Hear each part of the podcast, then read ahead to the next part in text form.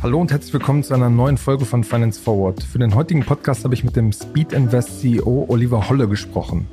Speed Invest zählt zu den wichtigsten europäischen Startup-Investoren. Im Portfolio befinden sich Bitpanda, die Krypto-App Ultimate und das Versicherungsstartup WeFox. Oliver ist gerade zur Investorenkonferenz Super Return nach Berlin gereist und hat mit uns über die Stimmung vor Ort, über die Deals, die ihm gerade Sorgen machen und über Apples neue Brille gesprochen. Ein sehr ehrliches Gespräch, wie ich finde.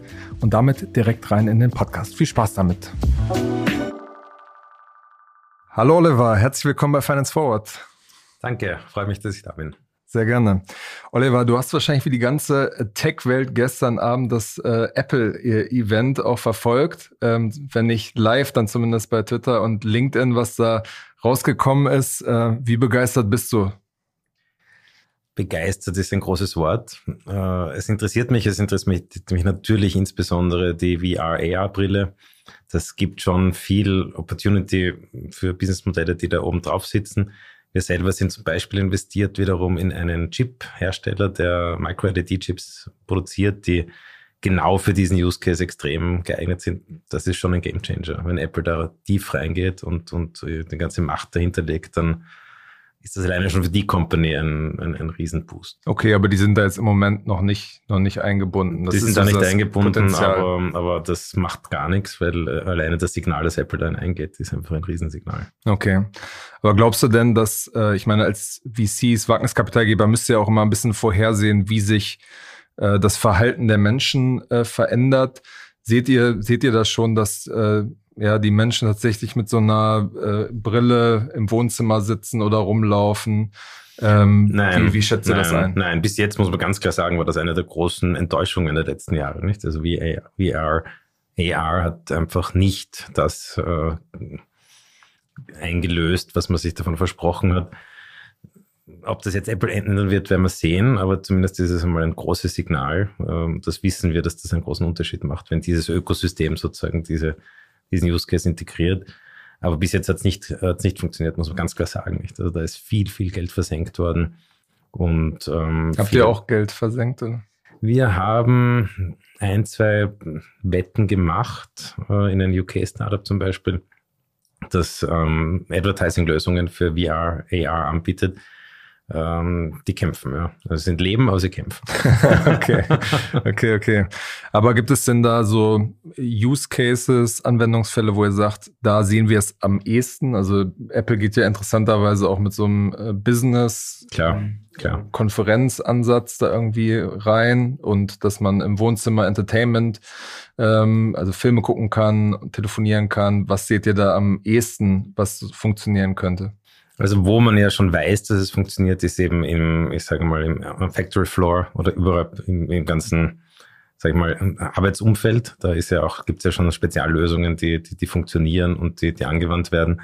Da kann natürlich Apple jetzt auch rein. Da hat ja auch, haben ja auch andere Anbieter ganz stark in diese Richtung hingepivotet. Ähm, natürlich funktioniert im Gaming, das wissen wir auch. Ob es jetzt sozusagen in diese breitere Entertainment-Welt hineindringt, das kann eigentlich eh so ein Player wie Apple am besten äh, beweisen. Das hat bis jetzt halt noch nicht funktioniert, muss man klar sagen. Also der, der, der Mehrwert war einfach so überschaubar von diesem Ding äh, für alles außerhalb dieser paar ganz spezifischen Use Cases. Und die, der, der, der, der fehlende Komfort so groß, ich habe sowas auch zu Hause, das macht man einfach nicht. Aber gut, wir werden sehen. Apple ist schon, also ich habe da bin, bin schon ein bisschen ein Fanboy. Ja. Also okay, glaub, das heißt, du kaufst dir das auch, du gibst die 3500 Dollar auch aus. Nicht auszuschließen. Ja. ja.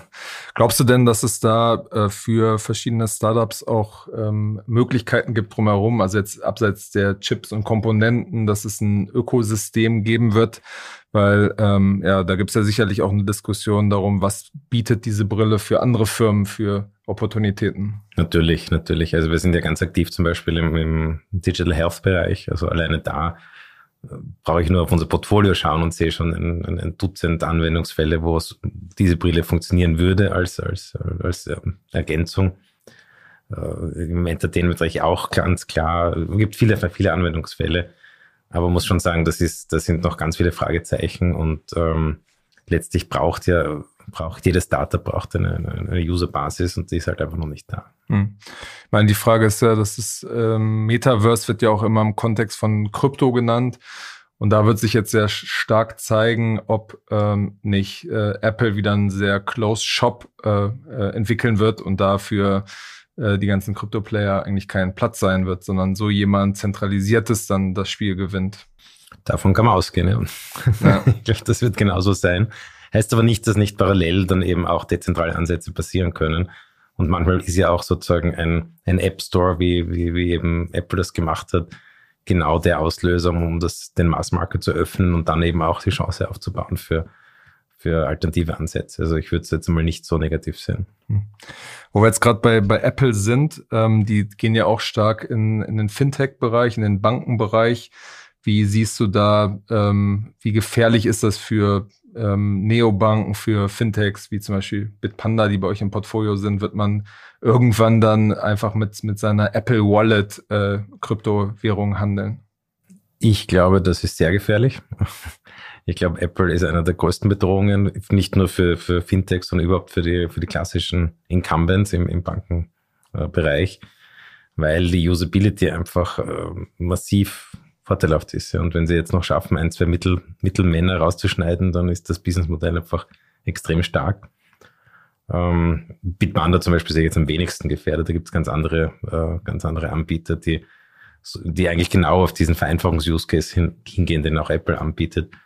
Und, und die da in dazwischen. Wer, wer schiebt dir da im Kopf? Naja, man muss ja nur die, also eben im Payment-Bereich, ja. Also im Payment-Bereich, glaube ich, ist die, ist die Chance, dass Apple da einfach einen Teil der Marge einfach sich einbehält, äh, ist schon sehr, sehr groß. Ja. Hm. Genau, wir werden es sehen. Ähm, genau, ein kleiner Themenwechsel. Du bist ja hier in Berlin äh, anlässlich der, der Super Return, die diese Woche stattfindet, eine große internationale Konferenz, wo viele VCs da sind, aber auch viele Geldgeber der VCs, die sogenannten LPs. Also ihr müsst da um, um Geld äh, pitchen, mhm. mal auf der anderen Seite stehen, hast du gerade im Vorgespräch schon erzählt. Äh, wie, wie ist da die, die Stimmung aktuell? Ist das so ein bisschen so Selbsthilfegruppe mäßig oder? Absolut Selbsthilfegruppe, insbesondere am Abend, ja. naja, also grundsätzlich ist die Branche so langfristig orientiert und auch die Beziehungen, die man aufbaut, das geht ja wirklich über viele, viele Jahre, dass jetzt diese unmittelbare Krise, die wir haben, nicht so dramatisch spürbar ist, weil man eben genau weiß, man sieht sich nächstes Jahr wieder und übernächstes Jahr auch wieder. Aber was schon ganz klar ist, ist, dass äh, die allermeisten Investoren, also die LPs, die in Fonds investieren, derzeit massiv auf der Bremse stehen. Und wer jetzt draußen ist im Fundraising, der hat es nicht leicht. Und wer seine Fonds geschlossen hat, der, der, der macht drei Kreuze, ja. Okay, und hat sich denn das, äh, das Publikum der LPs äh, ein bisschen verändert, wenn man sich so die großen Runden zum Beispiel anguckt, merkt man ja zum Beispiel, dass es sich stärker ähm, nach Saudi-Arabien da irgendwie, die als Geldgeber in Frage kommen, weniger die, die großen Amerikaner, die, die sich ein bisschen zurückhalten. Merkt man das in der LP-Basis dann praktisch auch? Also was ganz klar ist, dass die allermeisten US-Investoren, die in Fonds investieren, seit einem Jahr, seit, seit dem Beginn des Krieges in der Ukraine, ähm, extrem zurückhaltend sind. Da gibt es eigentlich kaum Bewegung. Das heißt nicht, dass sie nicht kommen, aber das heißt, äh, sie kommen, schauen sich das an und fahren wieder. Das ist eigentlich so die, die Kurzzusammenfassung. Natürlich ist die, die MENA-Region, also die, ja, also Saudi, Dubai, Abu Dhabi ist, ist, ist sehr, sehr präsent. Man sieht das auch in den großen Growth Rounds, wo eigentlich die fast immer jetzt dabei sind und zum Teil sehr, sehr gute Deals machen. Und man sieht halt auch, dass in Europa noch immer wahnsinnig wenig eigenes Kapital verfügbar ist dafür. Also das hat sich jetzt auch in den letzten zehn Jahren nicht großartig geändert. Es ist besser geworden, keine Frage, aber immer noch in einem Ausmaß, wo wir äh, ja ein Bruchteilen von dem sind, wo, wo man in den USA aktiv ist. Und das ist schon eines der großen Probleme. Hm. Gibt es denn äh, so Art Szenarien, die jetzt äh, unter euch oder auch unter den verschiedenen LPs und Geldgebern aufgemacht werden, wie es jetzt eigentlich weitergeht? Natürlich denkt man darüber nach. Es gibt ja einerseits wieder die nächste Welle an, an positivem Momentum rund um Artificial Intelligence, KI. Das wird gerade in den USA eigentlich als extrem positiv gesehen, dass das eigentlich sozusagen der nächste, der nächste Zyklus steht vor uns. Auf der anderen Seite gibt es das Negativszenario rund um, um die Zinswende, um, um langfristige Inflationsängste, wo man natürlich schon auch eine Perspektive haben kann, dass das noch einige Jahre sehr, sehr äh, sagen wir mal, gedämpft vor sich hingeht. Und, und in Wirklichkeit müssen wir als Investoren schon eher aufs zweite Szenario schauen, um unsere Portfoliofirmen da durchzubekommen. Und da geht es jetzt in jedem einzelnen Portfolio um Kostenkürzen, Runway verlängern, ähm, Szenarien zu entwickeln, wie man überleben kann, auch ohne externes Kapital, all diese Themen. Hm. Habt ihr, ihr habt ja Ende letzten Jahres noch eine, einen Fonds über eine halbe Milliarde geschlossen, seid damit quasi äh, glücklich, muss man sagen, in diesem Markt, dass ihr jetzt äh, nicht, nicht Geld einsammeln müsst. Ähm, habt ihr denn da eure Art und Weise zu investieren schon äh, ein bisschen angepasst, also mehr Geld für bestehende Firmen zurückgelegt? Oder sagt ihr, wir als frühphasige Investoren machen wir einfach Business as usual? In a nutshell machen wir Business as usual. Also wir haben mit dem neuen Fonds ähm, natürlich ja, ein Interesse in neue Firmen zu investieren. Wir können mit dem nicht in alte Portfoliounternehmen investieren. Stimmt, ja. Und unser Ziel ist wieder ein Portfolio aufzubauen von knapp 100 Firmen. Ein bisschen langsamer waren wir in den letzten zwölf Monaten, aber das ist also wirklich nur graduell. Letztlich ist das eine Maschine und die Maschine läuft und, und, und das ist auch gut so. Hm.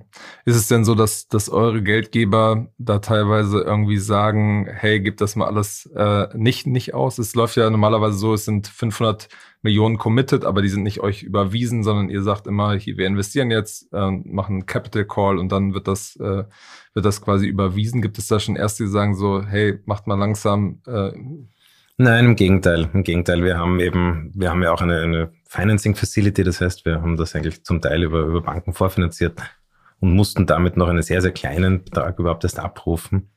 Das verwirrt eher einige Investoren, dass sie noch so wenig einzahlen mussten. Aber wenn man an das Modell von Spinvest glaubt, dann glaubt man daran, dass man eben kontinuierlich im Seed-Bereich, in den Verticals, wo wir aktiv sind, einfach kontinuierlich eine Portfolio aufbauen und, und hier eben ein aktiver Lead-Investor sind in Europa. Und, und ähm, unser Zeithorizont für diesen Fonds ist ja wirklich also sieben bis zehn Jahre von jetzt. Insofern macht eine, also macht jetzt ein taktisches Vorgehen da überhaupt keinen Sinn. Wir müssen die besten Deals finden und tendenziell sollte man glauben, dass jetzt eigentlich eine sehr gute Zeit zum Investieren ist. Okay, das ist ja immer so eine, so eine These, dass jetzt in der Krise theoretisch die guten Firmen entstehen. Habt ihr das, das Gefühl? Ja, das persönlich ist mir das ein bisschen langweilig, diese These. Also ich, was, was Faktum ist, ist, dass die Bewertungen nicht mehr in die Höhe gegangen sind, sondern eher stagnieren oder leicht sinken.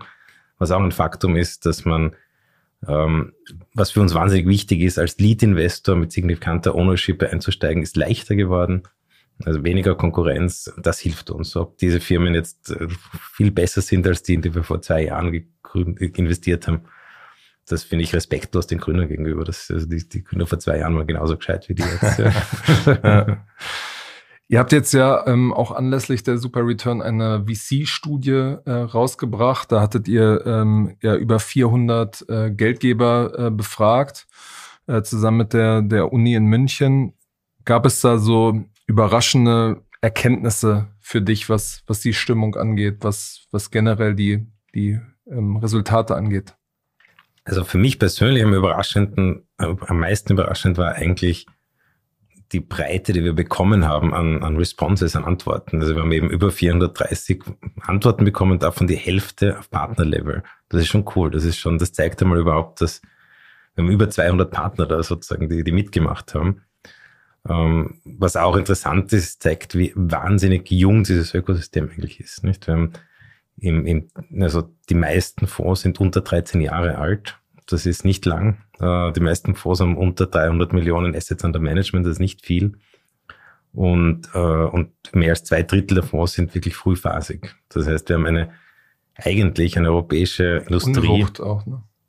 Eine Unwucht im Grunde genommen. Eine Unwucht, genau, eine Unwucht und eine, eine wahnsinnig, also das muss man sich so vorstellen, wie wenn man eine Sportart in einem Land einführt und das gerade mal zehn Jahre macht, ne, dann wird man, dann, dann werden ein paar weniger global mitspielen, aber in Wirklichkeit ist, ist die Liga noch wahnsinnig jung und unerfahren und genauso ist Europa.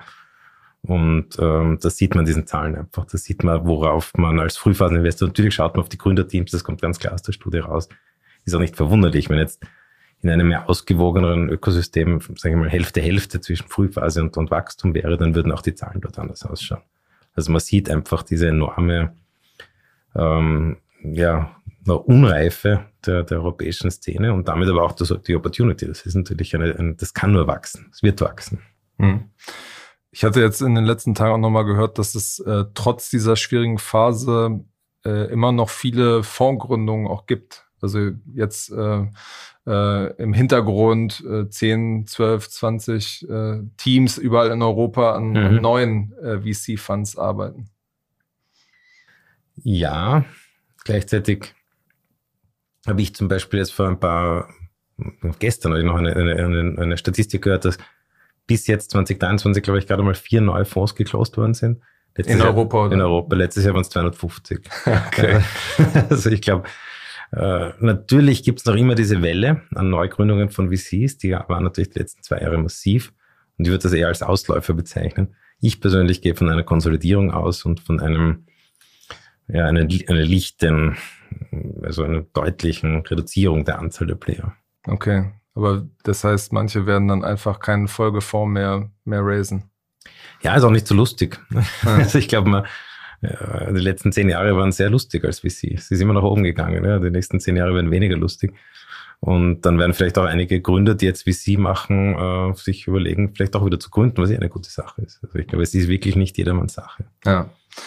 Ein weiteres äh, Ergebnis der Studie war ja, dass äh, rund 85 Prozent äh, der Investorinnen und Investoren ähm, Unicorn-Startups, also Startups mit Milliardenbewertung für überbewertet äh, halten.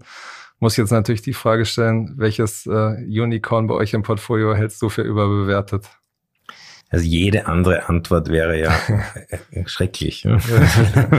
wenn die, wenn die, wenn die, wenn die Tech-Werte an den Börsen um, um teilweise 50, 60, 70 Prozent runtergehen und man nicht glauben würde, dass die Werte, die man selber in den Büchern hat vor ein, zwei Jahren, nicht auch davon betroffen sind, dann wäre, ist man ja komplett unrealistisch. Also ich glaube, das ist äh, bei allen im Portfolio so, bei uns auch.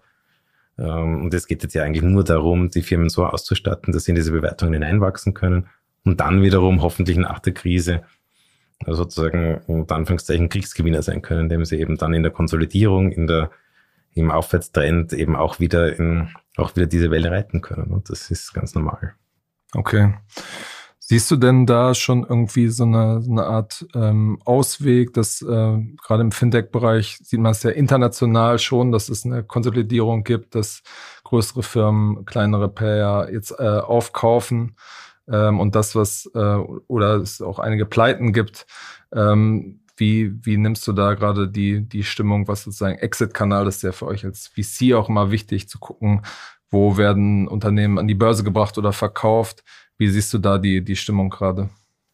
Jeder schaut in Richtung Konsolidierung und jeder hat wahnsinnig Angst, zu Recht. Insbesondere als Frühphaseninvestor darf man zu Recht Angst haben, weil nicht jeder Merger oder nicht jede Fusion oder jede Konsolidierung äh, resultiert in, in irgendeine Chance für als Frühphaseninvestor, dass man sein Geld zurückbekommt. Weil natürlich das, was man nicht vergessen darf, dass diese Firmen wahnsinnig viel Geld geraced haben und da eben sogenannte Waterfalls obendrauf sitzen. Das heißt, bevor man als Frühphaseninvestor sein Geld sieht, sitzen bei der Merch dann zwei solche Waterfalls oben eine, über einem.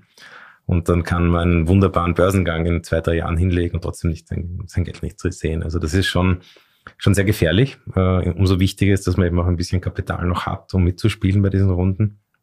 Aber da ähm, ist es zum Teil, glaube ich, für viele Investoren schaut es rosiger aus, als es in Wirklichkeit ist. Aufgrund dieser Strukturierung der Deals, wie sie derzeit stattfinden. Okay, also das heißt, du sagst, nach außen sieht es rosiger aus, als es äh, sozusagen tatsächlich ist, wenn man. Für die Frühphaseninvestoren, für die Business Angels, für die Gründer, für die, für die Seed-Fonds, ähm, für die, äh, für die, ja, äh, sag ich mal, Sovereign Wealth Funds aus, aus der, aus der MENA-Region, die jetzt diese Deals anleiten, schaut es zum Teil sehr, sehr gut aus, weil die können jetzt die Terms diktieren und machen das auch. Hm. Wie sieht dann üblicherweise so ein strukturierter Deal ähm, aus? Naja, indem diese also sozusagen die, die Investoren, die jetzt mit Geld nachlegen können oder, oder die Runden leaden können, äh, können die Terms diktieren und können dementsprechend auch sehr nach ihrem Gefallen diktieren, wie, wie das Feld zu verteilen ist, wenn es dann einmal zu einem Exit kommt. Und das kann ganz anders ausschauen als der offizielle Firmenbuch äh, Cap Table, also die Anteile. Okay. Das ist dann so zweifache Liquidation Preference nennt man das ja, ist durchaus üblich oder eine Liquidation Verzinsung. Preferences, ähm, Warrants, also zu frei zugeteilte Anteile, die nochmal den, den Cap Table massiv verändern. Ähm, zusätzliche Klauseln, die je nach Performance nochmal die Anteile verschieben. Viele interessante Varianten. okay, okay. Habt ihr da als äh, frühphasige Investoren ähm, irgendwie eine Art Handhabe in Anführungsstrichen? Also du sagtest schon, dass ihr dann mit investiert in solchen Deals, versucht irgendwie da euren Anteil größer zu halten. Was, was habt ihr da für Möglichkeiten? Wenige. also natürlich ist einer der Möglichkeiten, dass man mit den Gründern gemeinsam, die da auf dem gleichen Boot sitzen, versucht, dagegen zu halten.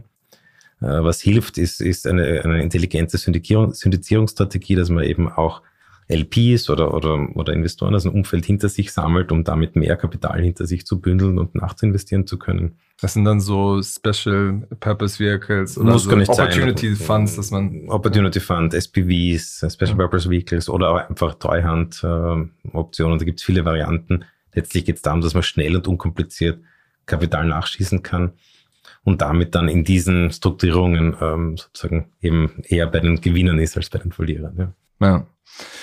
Wenn man sich jetzt so ähm, euren Fokus ähm, anguckt, du hast schon gerade gesagt, so digitale Gesundheit, Fintech ähm, sind, sind zwei Schwerpunkte zum Beispiel.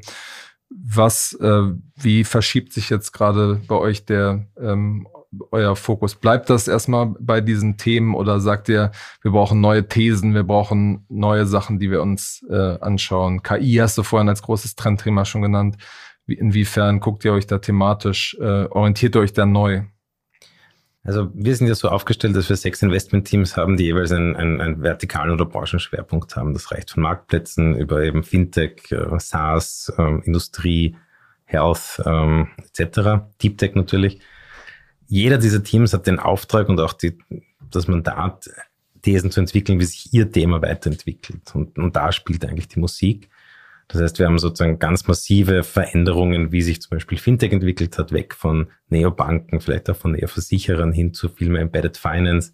Wir machen immer mehr in Emerging Markets im Bereich äh, Fintech, da tut sich wahnsinnig viel Positives. Äh, Im Deep Tech-Bereich zum Beispiel haben wir die letzten drei, vier Jahre sehr, sehr viel in, in KI investiert.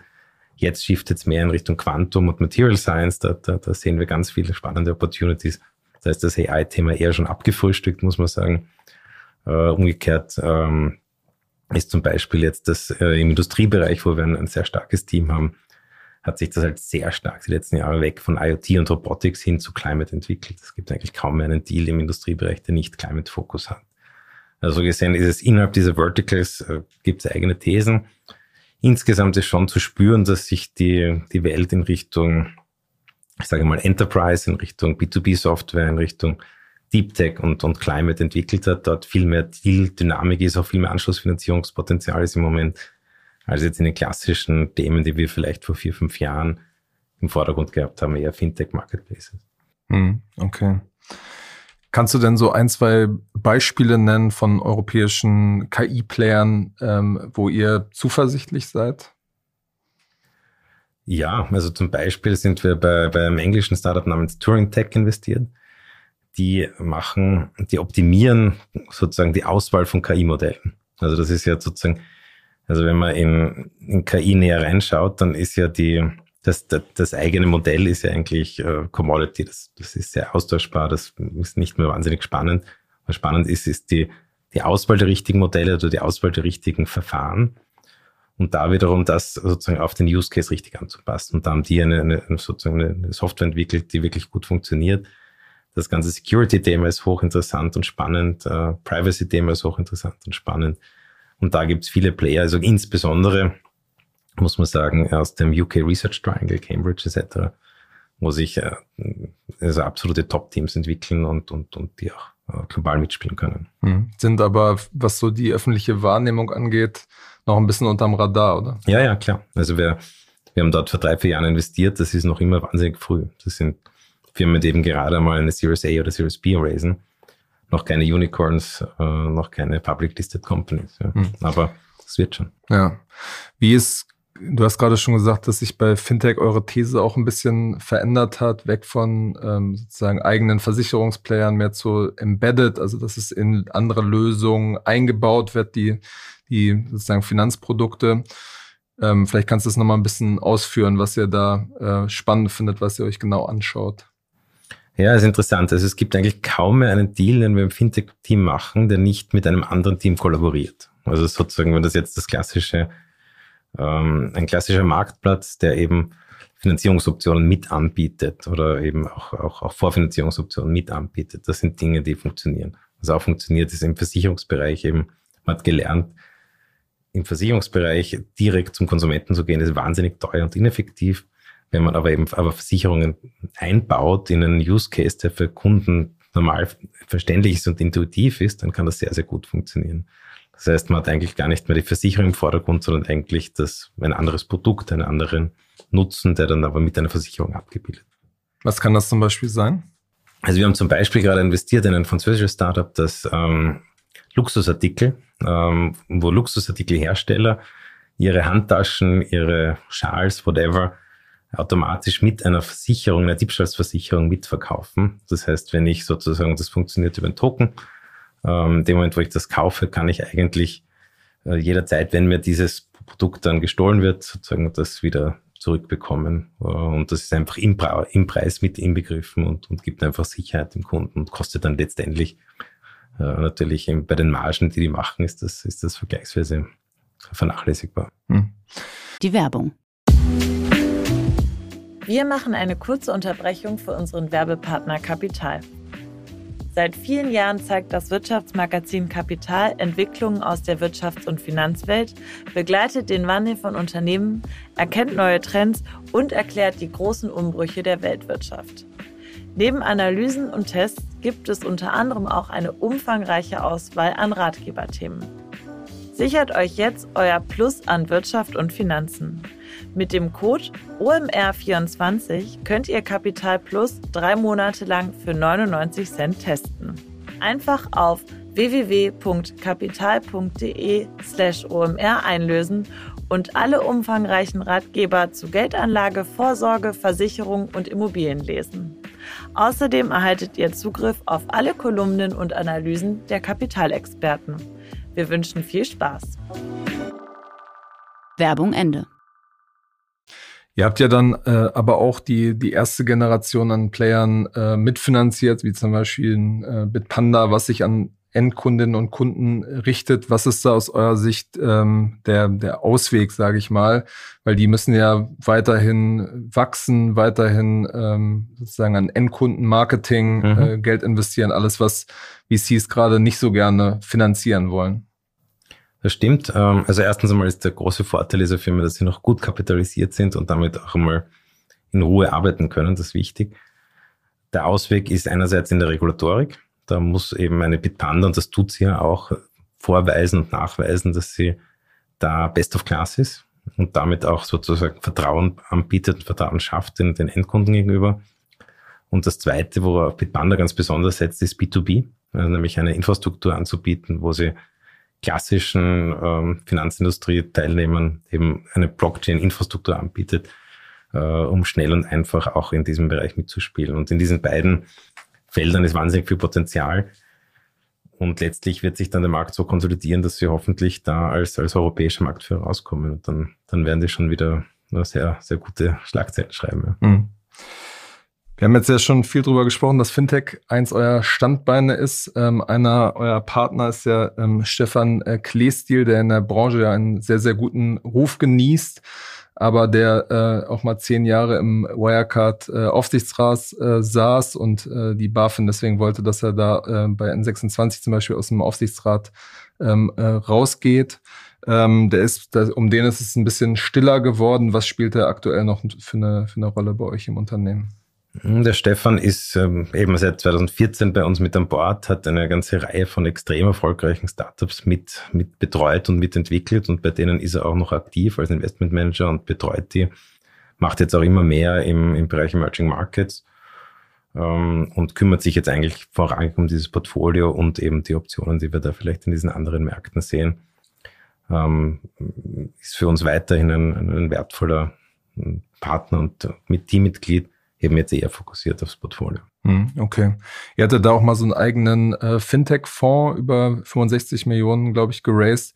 Habt dann aber äh, quasi jetzt keinen Folgefonds dafür mal mitgemacht äh, oder eingesammelt. Woran, woran liegt das?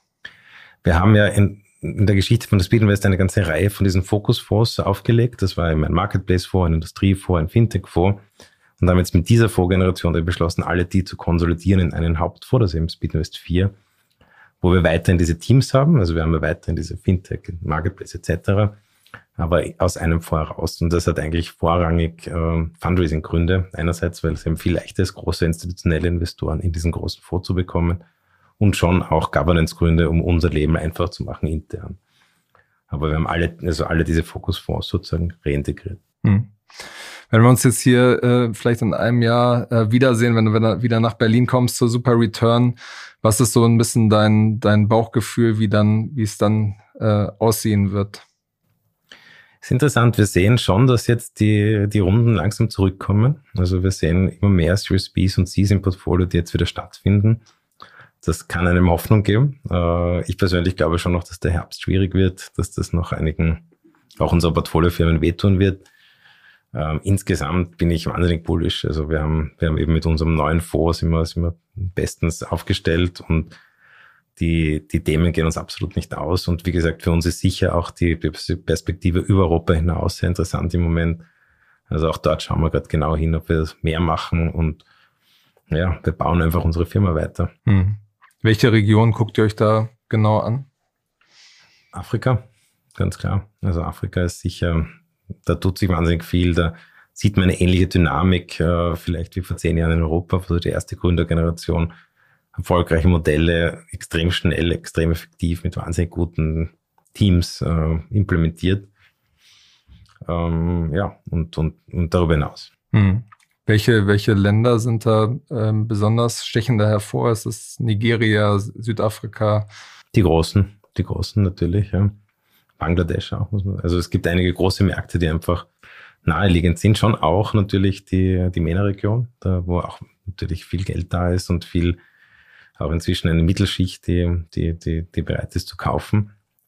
Aber ehrlicherweise ist es ein bisschen wie in Europa auch, also wir haben inzwischen ja deutlich über 20 Investments gemacht und ähm, in fast allen Ländern inzwischen. Also man kann auch dort, Talent can come out everywhere. Ja. Sehr gut, alles klar. Vielen Dank für deine Zeit, Oliver, und bis zum nächsten Mal bei Finance Forward. Ja, freut mich sehr. Bis bald.